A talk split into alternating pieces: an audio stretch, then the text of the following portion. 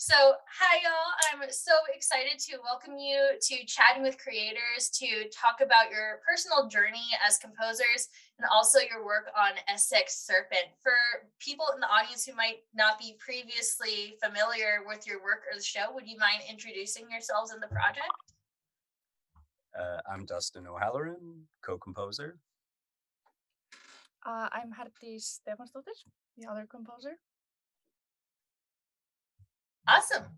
So what were your guys' initial thoughts when this project was first pitched to you? I was a little familiar with the story from just like reading I've done, but I was personally like really surprised when I heard it was going to be turned into a series. I actually had never heard of the book or, or the story or anything. So when we got the scripts, oh, sorry, I got to turn off the... Just turn it down. Oh, yeah. There we go. Sorry. All good. Um, yeah, so my first like um, introduction to this was just reading the scripts, so it was all brand new to me. Me as well. I yeah, I wasn't familiar, but it, it's funny. There's so many things that go under the radar, and then you Google it and you find out, you know, it's a best-selling book. All the, it, so many people know about it, and sometimes you feel like you live under a rock.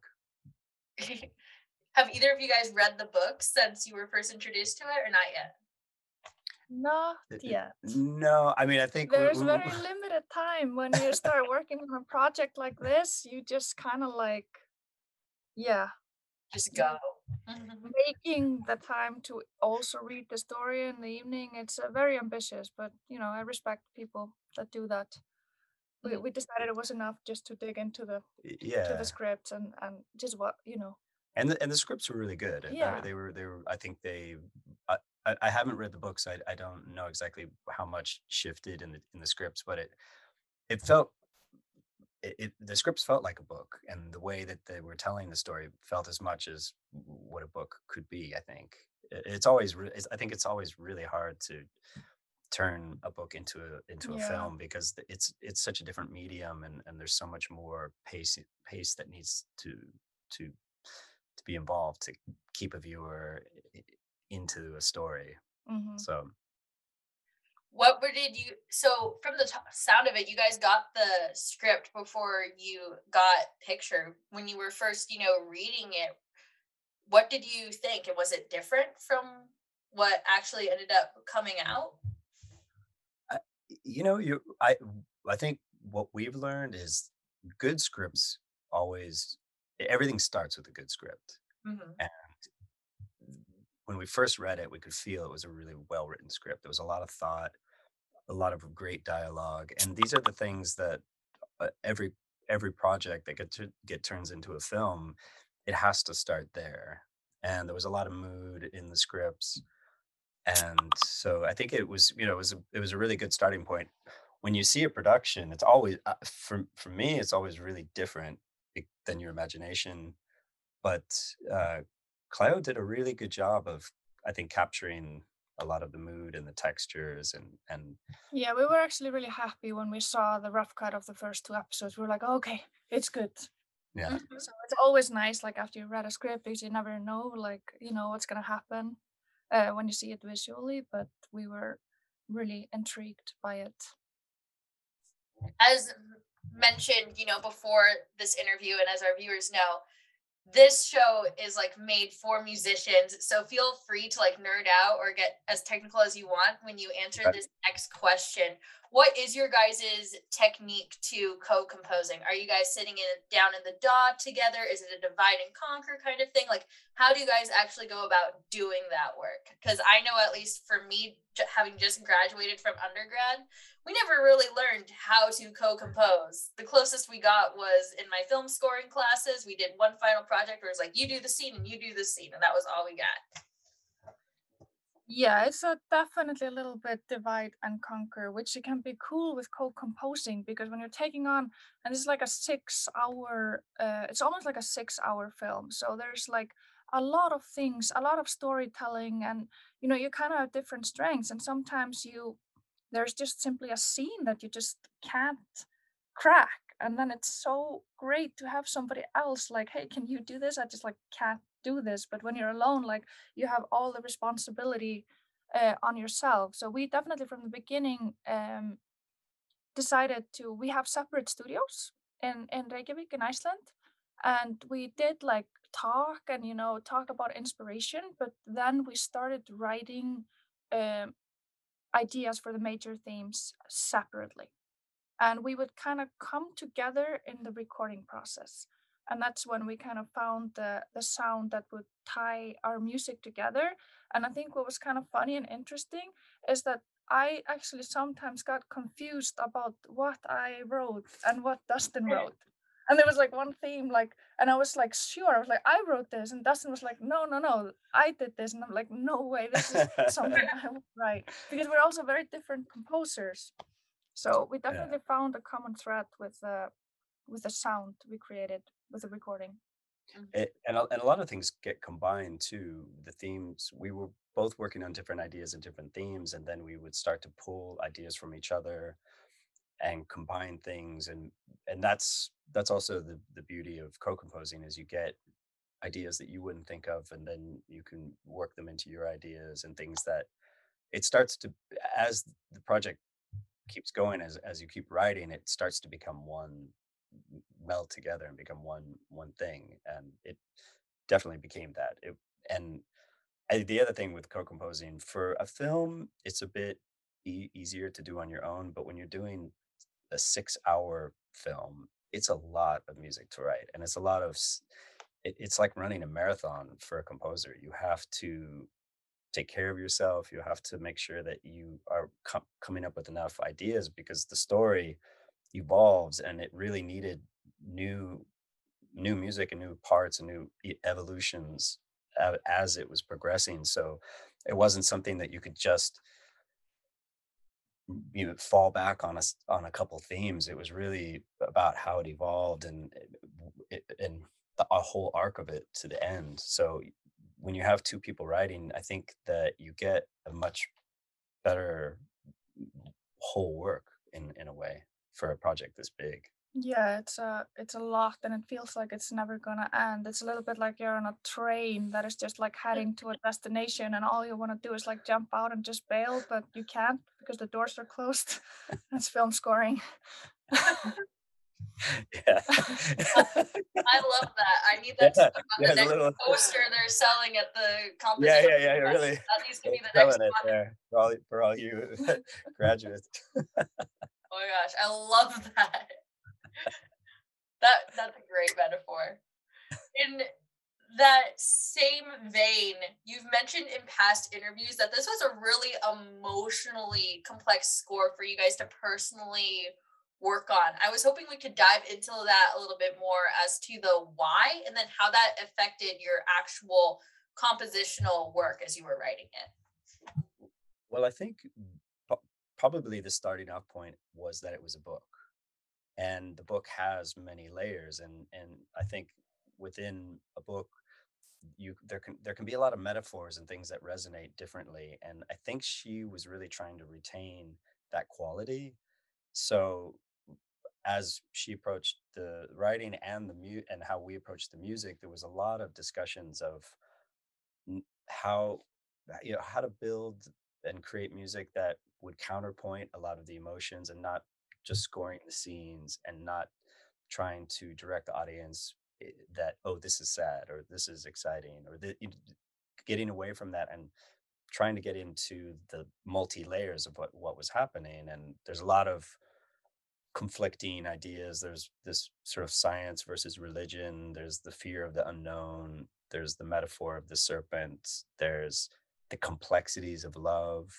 We never wrote an overt love theme for the characters uh, because it's it's not so, you know, everything is very layered and complicated. It's not a, just a, a, you know, clear love story. So that was a big part of how we had to, what the things we had to sort of figure out, and the and the, the musical puzzle. That yeah, it was not really straightforward. We really had to like do, especially with like kind of cracking the code of like how the story evolves and the whole kind of love triangle thing that forms. Um, we had, yeah, I would say one of the tougher elements of scoring was ending the show, which is, you know, I, I don't know if I don't want to give spoilers, but there is like a love theme that it is, you know, one part of the story is that it is a love love story, but it definitely was like a brain puzzle for us to crack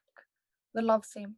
Yeah. Because with the conversation with the director, it, it's not just like, yeah, we're in love and it's exciting and we are happy. What does the future behold? It's uh, it's more complicated, and there's fear and there is danger and there is, you know, seduction. There is some darkness. There is uh, repression. There's like a lot of other things that come, and you need to somehow musically write that and tell like tell that emotions with all its layers. And um yeah, it's not easy, I think. Yeah, and, and a lot of projects don't demand that you dig that deep.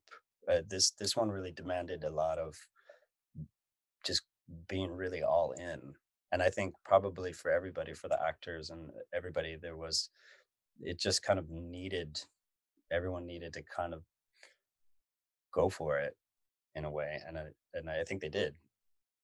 We we did. With uh, right now, I'm flashing spoiler alert at the bottom of the screen. What was this cue that you guys think took the most takes to get the theme just right? I, I actually, maybe it was the end. Like it was the, very, the end. Yeah, that was. Yeah. Because that is the moment that the love finally comes together, and it's all of the layers and complicated elements, and it, it, we were always it was you know we were it was too melancholy and too dark. I mean, to simplify it, too melancholy, too dark, or too optimistic. And you, when you're trying to find that fine thread, it's it's it's hard to to to figure it out sometimes. And and um, yeah, that, that one took some time. How many different versions of the theme do you think there are? Yeah, I don't know. I'm. I, it, it, there's probably five, but then of those five, there's like a lot of different variations and things that we tried, because it's a long scene and there's a lot of picture moments that are happening.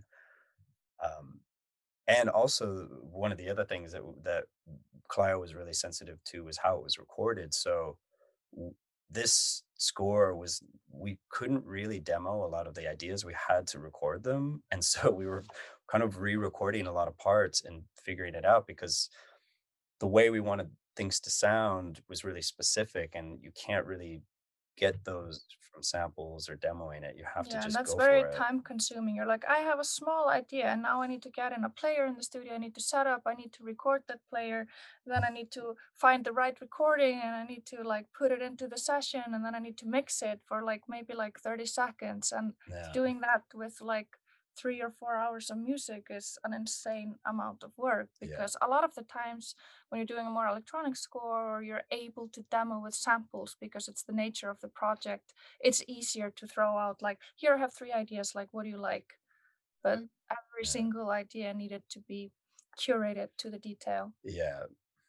Oh gosh, I'm in the middle right now of mixing a full orchestral piece, and it's only six minutes long, and I'm already banging my head against the wall after two days, so yeah I, I can only imagine. yeah yeah there's it, the there was one hundred twenty-five cues and and almost three hours of music. Yeah oh gosh I don't understand how like one composer can do that. Like yeah. I would probably I don't know what I would do. So yeah, definitely sometimes really good to do it in a team. Yeah, yeah, I've done a lot of collaborations, and and I think that it's a really, when you when you have these long form projects, I think it's a really good way to do it. It's mm-hmm. a good way to make it make it to the end. One thing I've been seeing a lot more, especially with these high production shows, is the getting together of a lot of co-composing. Like we saw it with Uh, the Arrowverse, beginning with, you know, Batgirl and Heroes of Tomorrow. That was at least when I first saw it, and it's kind of just been snowballing from there. And I've really liked watching how the results have evolved in the past, like, eight years, ten years. I don't know how we count the pandemic in that, but... Well, I think it's the nature of what's happening is yeah. that there's less films being made, and there's yeah. more eight-hour films or six-hour films, yeah. and they're you know, the, and like you said, the quality is a, it's a film. It's no longer just what we used to think of as television. It's everything is done as you would make a film. Yeah, and it also but with less time, still the timeline of television. It also gives composers, I think, maybe more space to work on like more than one project at a time. Like if you have somebody to share the responsibility, you can be working on two shows or three shows, like, which is, you know, not for everybody, definitely not for me, but um, I think that's also a lot what is happening, that composers are going between a few projects at a time with co-composers. Yeah, absolutely. Something that really excited me about this score, especially in my own work as a composer, I mainly do electroacoustic work on stage for large ensembles and also in my film scoring. What really excited me when I was watching this show was the blend of, you know, those acoustical instruments and you exploring the different soundscape possibilities. I was, you kind of touched on this, but how did this affect the process of what was recorded, what wasn't, especially when, you know, you had that limited timeline? Well, I, I think we were figuring out a sound when we first started. We luckily this what we our first ideas for the sound resonated with Clio, so we we got into that pretty quickly, and but we made a, a lot of nice discoveries along the way. There's no electronics in the score. Everything's sort of created from acoustic materials that we recorded, but we did a lot of pitch shifting and a lot of uh, mangling and, and and just sort of treating the acoustic sounds. And there was a lot of cool things that we discovered, like slowing down violin into the cello range sounds really beautiful. And it doesn't sound like a cello, but it has a really beautiful quality. And these these are sort of modern techniques that we get to play with, and the timbres of the sounds are such a big part of how you feel it. You play, we had the same, you know, we had a couple situations where we recorded a piece with a quintet in a beautiful studio, and then we did the same version with just cello playing all of the lines, and the cello sounded more interesting. It's the same piece of music, but just how you approach it and how you record it, it changes the the feeling of it. It sounds more fragile. The, the cello playing high has, is more strained than a, than a violin, and it, it sounds less chambery and and gives it an interesting sound. And that's something that, you know, it's it's it, it's hard to, you know, when you've recorded a beautiful quintet in a studio, it's really hard to just go, no, we're not going to use that, but because it's it, it, you know, there's so much work that goes into it. But when you you know, when you put it up against something else, and then you just realize, oh, it's it, it's better like this, and it, it, it sounds more interesting. And I think that that's really so so much of the work, is realizing when a sound is just better in a different way, even if you're do it, doing it in, you know, in a way that maybe isn't classic or correct. Mm-hmm. I I really vibe with what you're saying about cello. It's the timbre, at least in my opinion, that is closest to the human voice, and that's what makes it so cool. Yeah. Um. So, so in that same vein, this is a really like niche question. Um, Spitfire or East West, you know, they often will pair up with film sp- scoring composers, and by composers I mean Hans Zimmer and some of his friends. Um, they'll come out with packages that are like, these are the kind of sounds we created, and now you can use them too. If you were to come out with, you know, a package of, oh, these are what we went with, what would be in it? If you said, this is the Essex Serpent Spitfire package. Um, yeah, I guess it would be pretty textural. Closed mic, cello, doing something that cello is not supposed to do, pitch shifted down a triad, maybe. Or like maybe like a viola that is like pitch shift down like a few steps, sounding like a weird hybrid between cello and viola. Yeah, I mean, it would, it would be, uh, yeah, just... Uh, bringing down acoustic instruments uh, a third is really, you don't notice it so much, but you get an extra long decay. And it's such a, it's it's a really beautiful sound. It, it, it almost makes the recording sound deeper as well. Mm-hmm. And that's, yeah, I don't think there's a, I don't think there's a pitched string library. So yeah. Yeah. That, well, that, we will get a license on that. Nobody yeah. else can do it. Yeah, we're going to contact them right away. Patent. Do it. People will pay money for almost any package that allows them to spend less time playing with Logic toggles. Yeah, I mean, recording everything is a really time-consuming venture, and we kind you of... You just can't do it with sample libraries. That's my yeah. opinion. You just can't get the emotion. It's not, like, no matter, like, how cool it's recorded, you just, it's not the same. Yeah. Oh, no, I totally agree. I'm just thinking diversification of income. Yeah. You're much smarter. Oh, I also got a business degree. I don't plan on using yeah, it yeah, that yeah. much, but you I... know, I got it. And so I, I've got to ask, because I stalked the social medias and I wasn't quite sure what the answer is. What are or was your primary instruments? Um. I'm like a pretty bad piano player, like played the piano as a kid and stopped practicing. So like, I'm like, primarily I would say my instrument is like the computer. Good answer. Yeah. And then really I, electronics, electronics, yeah. you know, that I can, I, I create like a lot of what I want to create just in, in the computer. And like, I have a bunch of also like um, synths and hardware stuff that I use. Uh, but I'm not really a, a great instrument player at anything. I use my voice as well. Uh, I mean, pia- I play piano, but I think the, the the thing that's interesting is the deeper you get into composing and and producing and recording, the less time you have to practice. So I don't know if I'm a piano player anymore, but you know, I play it. Season one of this podcast I did during lockdown, and so a question I asked every time uh I did an episode was, when was the last time you practiced? And because we were in lockdown, we got a whole range of answers. Like, I still haven't touched my trumpet since high school, or I took out my trombone for the first time yesterday in five years because I had nothing else to do. Yeah. Uh well, I, I I had to pra- I did a concert uh, a couple months ago, so I had to practice for that, but since the concert I haven't had time. Yeah, you practice. I haven't yeah. played anything with sheet music since I was twenty-two. You know what?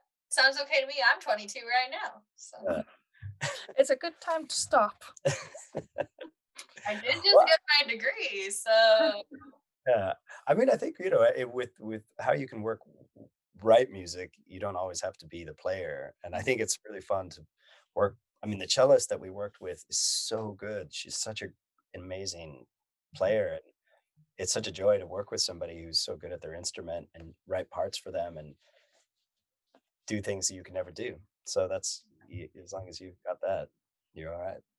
Heck yeah. That's how I started um, working with percussionists so much, was they don't really know, oh, I can't make that sound. They're like, I'm going to find a way to make that sound, or I'm going to die trying. Yeah. Well, you know, uh, we actually worked with a, an amazing percussionist. His name's Tatu. He's from Finland. And for Essex, we did a session, and he came up and in, in, into the studio, and he's just started grabbing just different objects. He grabbed a flower pot, a shovel, a weird steel pipe, some P V C, some cutlery, and he that's what, all of the percussion in um aside from a, a bit of low tom, all of the percussion in Essex is just done with these found objects. He bowed the shovel and did did some really amazing, strange sounding percussion that ended up working really well. And these things were just in the studio you guys were in? You just picked it up off the ground? Yeah, he just we there's a there's a few studios here, and he, there was there's a common area, and he grabbed some things from the common area, and there was some construction going on, so he grabbed a two by four, he grabbed the shovel, he just grabbed a bunch of things. we we set up a kit, and he basically he just used the kit to hold the objects, and he wasn't actually playing it. So, um, it, and I think that that's, I mean, that's the great thing with percussion, is anything can become interesting, and in how you record it, and if you have somebody who's creative. A, percuss- a percussionist going to a construction site and just taking something for the sake of playing it is the most percussionist thing. It, I, I mean, it sounds like a it sounds like a bad version of Stomp, but it actually it came out pretty good. No, so the music school I just graduated from has had construction going on across the street from it for like the past two years, and it got to a point where they had to tell the percussionist to stop taking stuff. Yeah, I mean, they're they want to drum on everything. I think that's their nature. It it really is. We all yeah. we had these giant. So when we first came to school after lockdown, we had these giant um like poles that the university provided for making sure every seat was six feet in between. Right, that's what it was supposed to be for. But the percussionists just saw a bunch of giant boom whackers. So they took the pipes out of every room and started using them as rhythm sticks instead. Well, that's good. You know, they probably were just going to get thrown away after. So that's but great. They're like, this is mine now.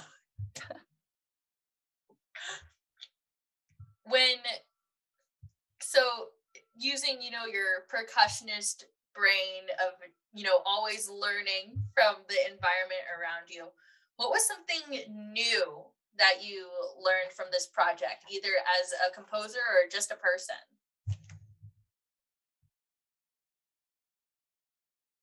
Well, we both got, we're neither of us is a string player, so it's a little bit intimidating when you are not a string player to create like three hours of music based around the string instrument. So I think, you know, you learn a lot uh, from doing projects like this. Like my first thought was like, oh my God, I'm never going to do a string score again. Like, just bring me back to electronics. But in a way, it is good to challenge yourself, uh, stepping out of what you know to do and just going for it, because it can also be interesting when you don't know everything. It can bring something interesting to the table. Yeah. Yeah, I think we, there's the classic way of performing and, and writing for strings, but I think we got to explore so many of the sounds that the cello can produce, and different parts of the cello, and and and how high notes sounds, and layering things. That was the, it, we learned a lot in in that process.